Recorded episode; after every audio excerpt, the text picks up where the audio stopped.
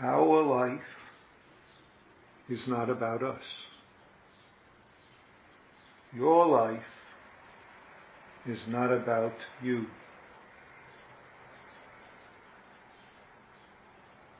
Our task, our life, is serving, serving all circumstances, serving all beings we meet, and since all that we meet is prajna, is Buddha,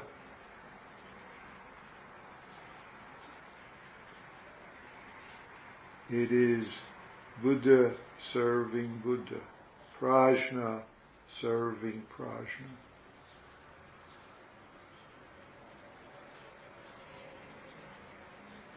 And this meeting can be so-called inside or so-called outside, can be sentient beings, non-sentient beings, certainly what we like, those we like, and what we don't like, those we don't like.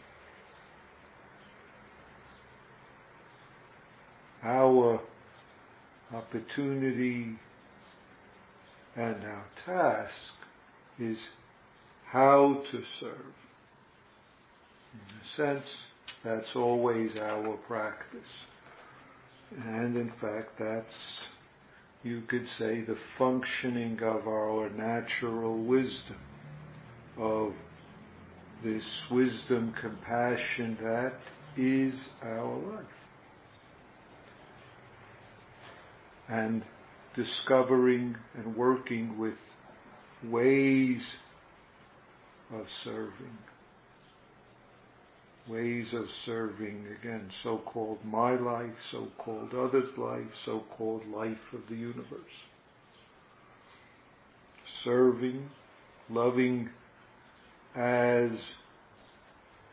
they are, it is, we are, and serving loving as they are not, as we are not.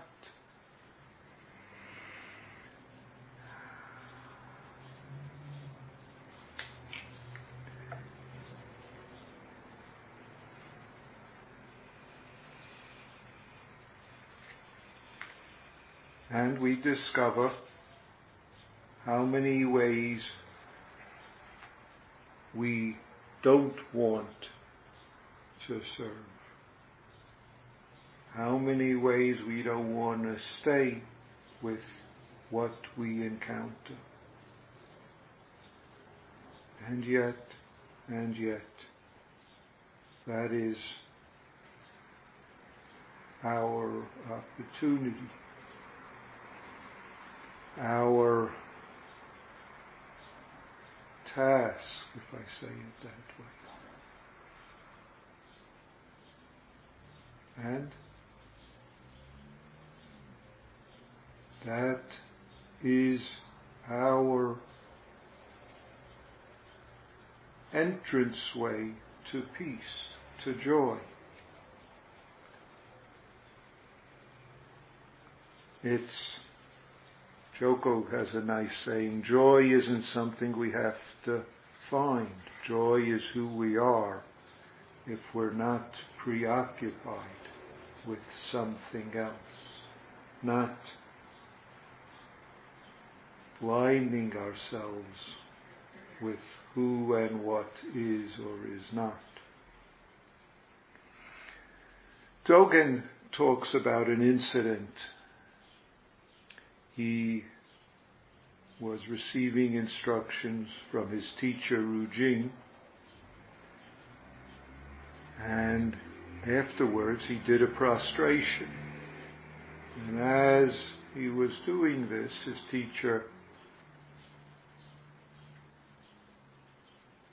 put his palms together and chanted a verse, both the bower and the bowed to are empty and serene by nature, or our prajna and serene by nature. and the way flows freely between them. How wondrous. Those we serve and those that are served are empty and serene by nature. And the way of the universe flows freely between us.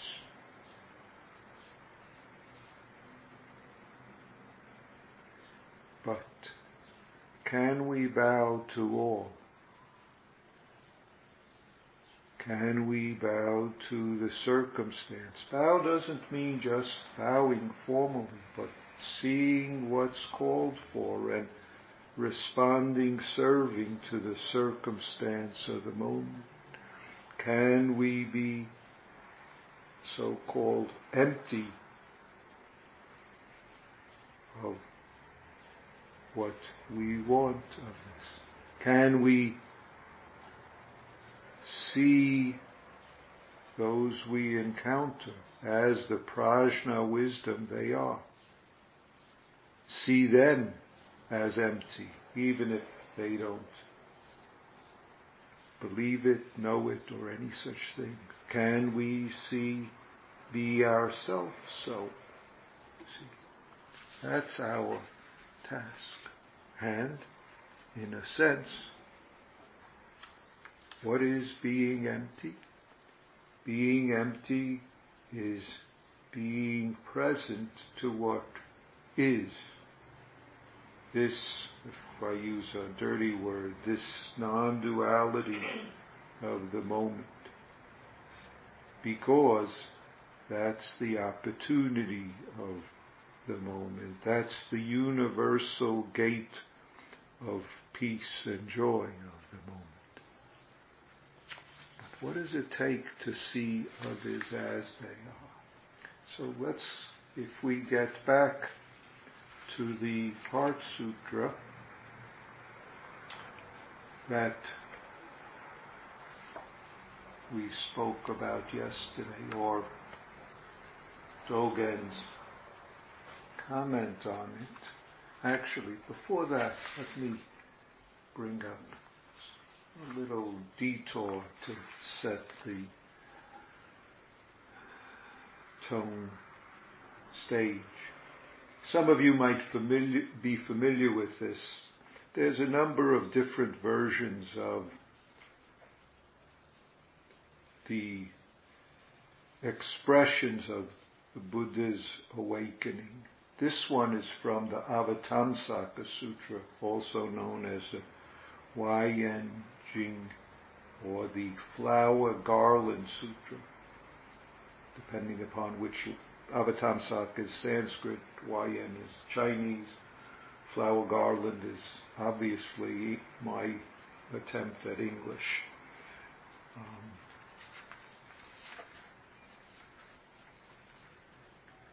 the sutra said, there is no place where the prajna of the Tathagata does not reach. Why?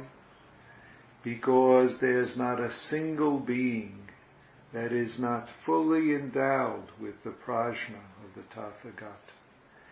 It is only on account of deluded thinking, erroneous views and attachments that they do not succeed to understanding it, to seeing it. When they, we become free from deluded thinking, this all-encompassing, all-comprehending prajna or insight this spontaneous insight prajna and the unobstructed functioning of this will then be manis- manifested for them.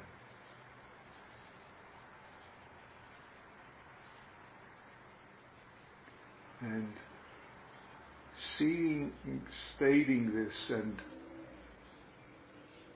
desiring to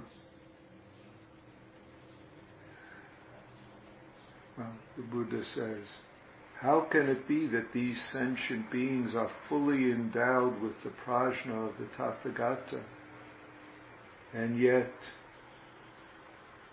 do not see it and suffer? I must teach them the way, enabling them to be ever free from the deluded thinking and suffering and achieve for themselves the vision of the broad and vast prajna, insight of the Tathagata, being no different from the Buddhas. This is the Avatamsaka Sutra, and in a way it's a base, one base, out of which our practice goes, grows.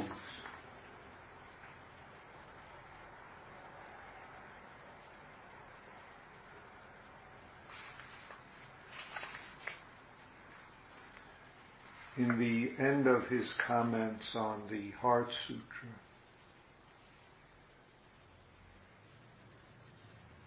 Dogen again quotes a verse from his teacher, saying the entire body, or our entire body, is like a mouth hanging in emptiness. It does not matter from what direction the wind blows, north, south, east, or west the wind bell evenly expra- expounds prajna for others. Ring, ring, ring, ring, ring, ring. That's Dogen's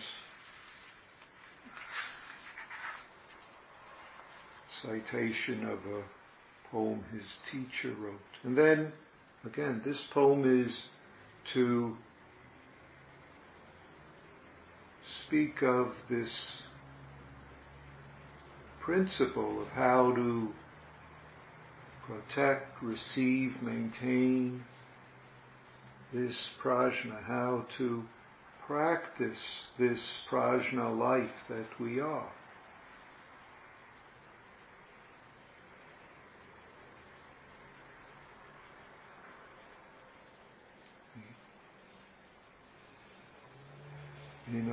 This wisdom that we are, this wisdom that we are in encountering this winds of life from east, west, north, south, this encountering the prajna that manifests as those we meet, as the circumstance we meet as the condition we meet so-called inside and outside.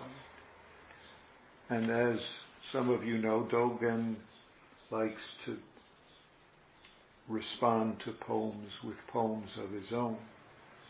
So he then, in a later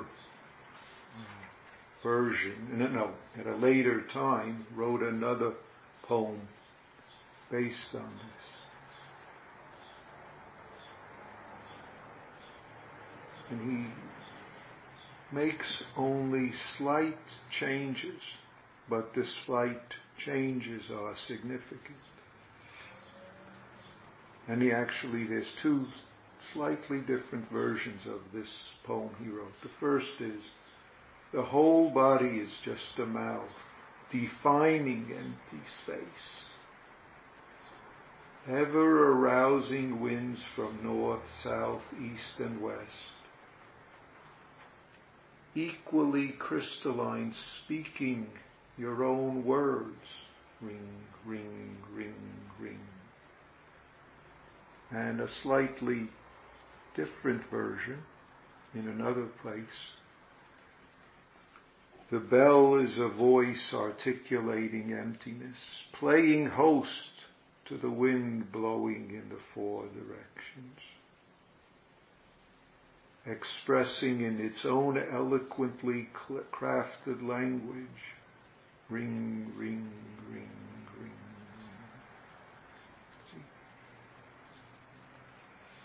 being a voice of emptiness, how do we host all the winds that blow into our life in all directions, not just the directions we want. All the winds of emptiness that blow into and give us the opportunity uh, in our life expressing eloquently what this empty, empty opportunity is. This empty wisdom is. So that we can respond to manifest both the so-called prajna that we are and the prajna that everyone we encounter is, allowing that to flow freely between us.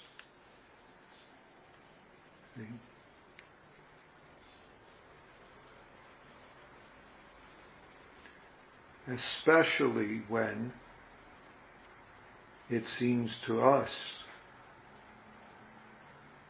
it's not what we want. Especially when it seems to us that everything that our culture, our habits, our attachments encourage us to go against, to not allow. This is our task of serving. Serving what? Serving this prajna that we are. See, serving this prajna that the Heart Sutra is in a sense over and over reminding us that it is our life. All phenomena are unborn, undying, profound prajna wisdom. And in the midst of that, there is our practice, our precepts, our various other supports to enable us to be bowing and bowed to as this empty wisdom that we are that is our way of respecting, honoring, manifesting this wisdom that the Heart Sutra reminds us is our life.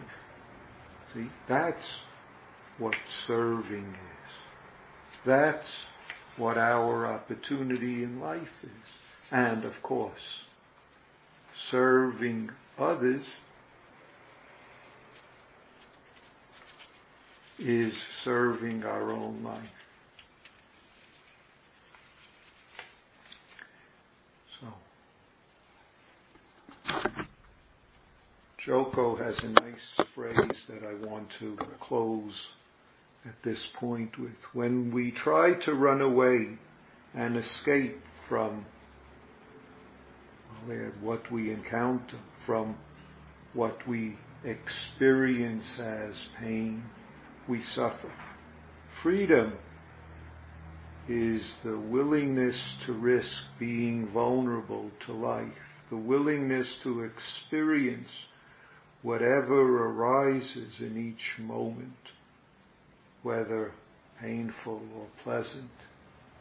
This requires the total commitment to our lives, to our lives.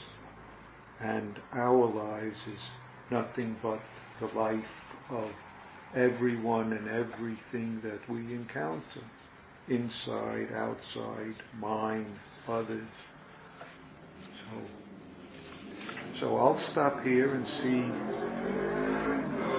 if there's something we can explore further in this Heart Sutra, in this practice of prajna, in this willingness to embrace even what's frustrating, even what's I don't want, even what's enchanting us to believe all sorts of things. And yet, in the midst of that enchantment, stepping forth to this experiencing